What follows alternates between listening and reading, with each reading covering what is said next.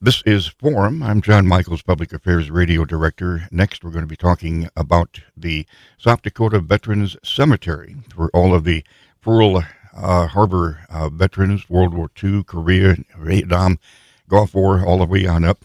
Uh, talking to Erin Brown. You're the director. I guess, first of all, the South Dakota Veterans Cemetery, a lot of people think of the Black Hills when they think of that, don't they? Yes, sometimes. And we are the state veteran cemetery over on the east side of the state. Now, this is fairly, for some people, fairly new, isn't it? Yes, we started burials in June uh, 2021. Now, where did the, you know, give us a little bit of the history, because I know that, uh, you know, the property, the land, all that kind of thing. Where did all that come from?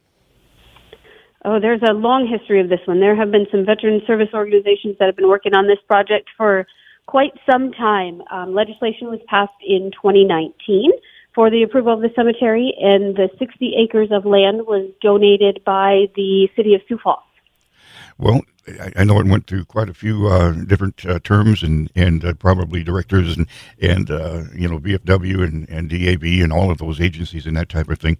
Uh, when was the very first burial you mentioned? June four of 2021.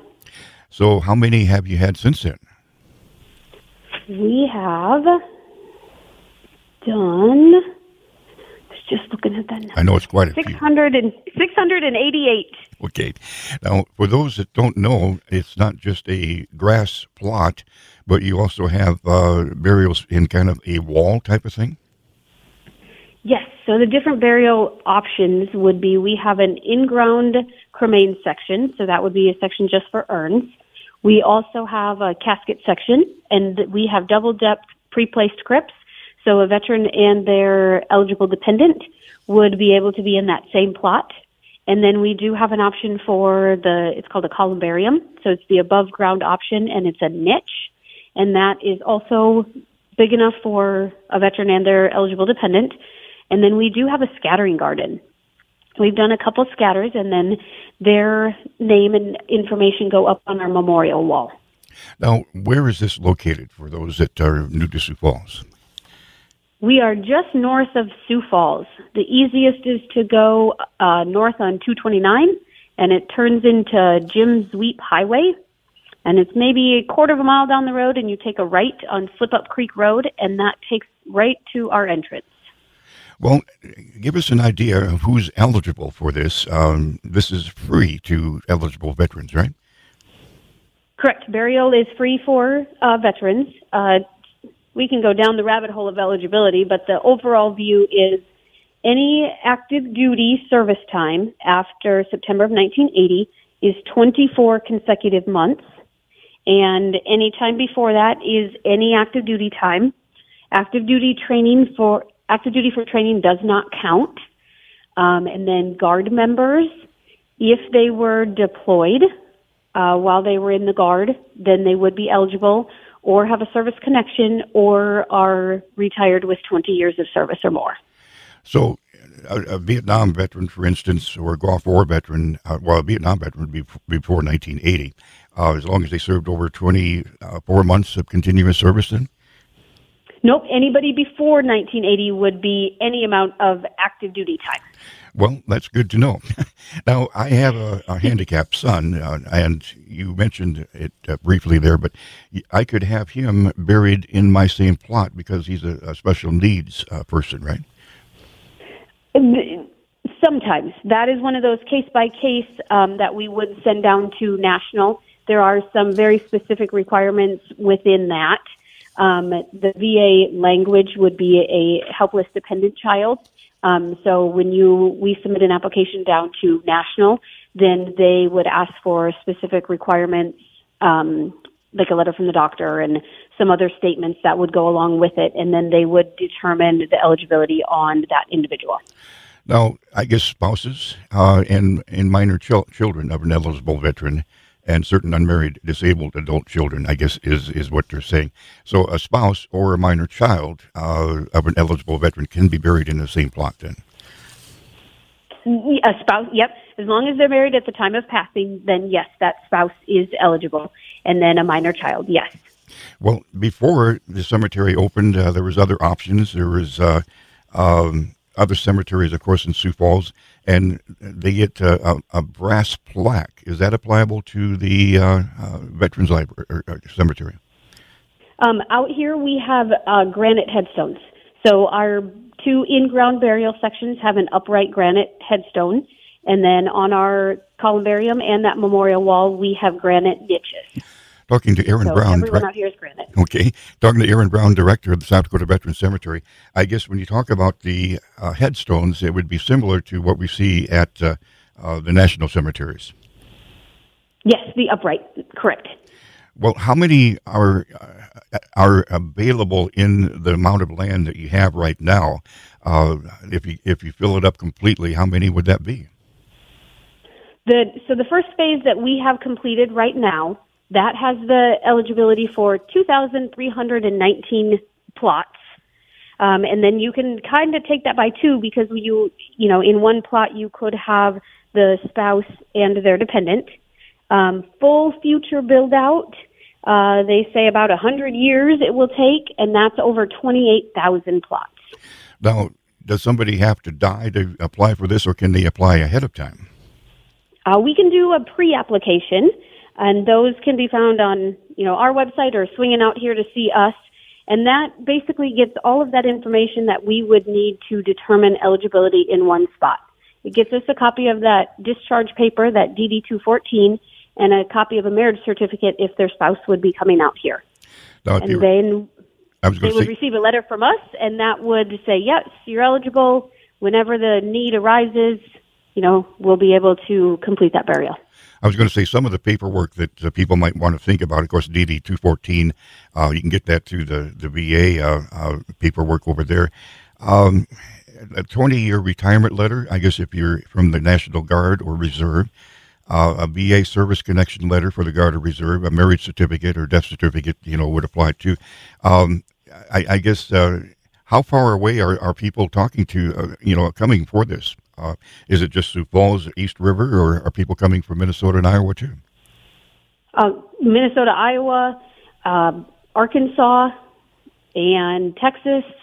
We have quite a few that you know kind of grew up here and always wanted to come back home. Well, now are there special ceremonies during the year? Uh, Memorial Day, I would I would imagine. Yes, we do a service for a, a Memorial Day service out here, um, weather permitting, of course. Um, if not, we move to another location. And then we do Wreaths Across America, which is coming up here Saturday, December 16th at 11 o'clock. Uh, Midwest Honor Flight has adopted us as a cemetery that they um, do all the fundraising for and receive all the wreaths through the Wreaths Across America program.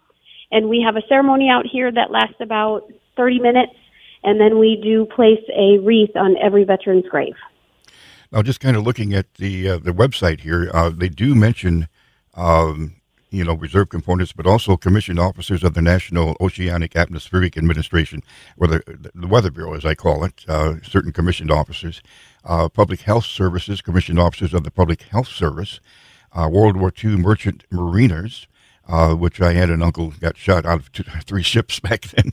Uh, Philippine mm-hmm. Armed Forces, uh, and then of course spouses and parents, and even parent by certain biological or adoptive parents of veterans. So there's a lot of things to look at. Uh, it doesn't hurt to check anyway. I guess is what I'm saying. Correct. Yep. And we follow all of the federal um, National Cemetery Administration guidelines on eligibility for burial as well. How deep do they bury? The in-ground urn section, we go three feet. Um, our casket section, the first casket will be at about seven feet, and the second casket about five. So there's no charge for the actual burial uh, and, and, maintenance or anything in that sense, then. For the veteran, we mm-hmm. do have a dependent fee, okay. and right now that fee is based on the VA plot reimbursement amount from federal VA and it's nine hundred and forty-eight dollars. Which I think uh, some of the other cemeteries around fourteen hundred just to dig a hole. Uh, would be a comparison in that. Now, there's other things that people can look at. I, I think the uh, VFW uh, has some volunteers there that actually make wooden caskets, don't they? Veteran honored internment. Yep, mm-hmm. they there is that program out there. Correct.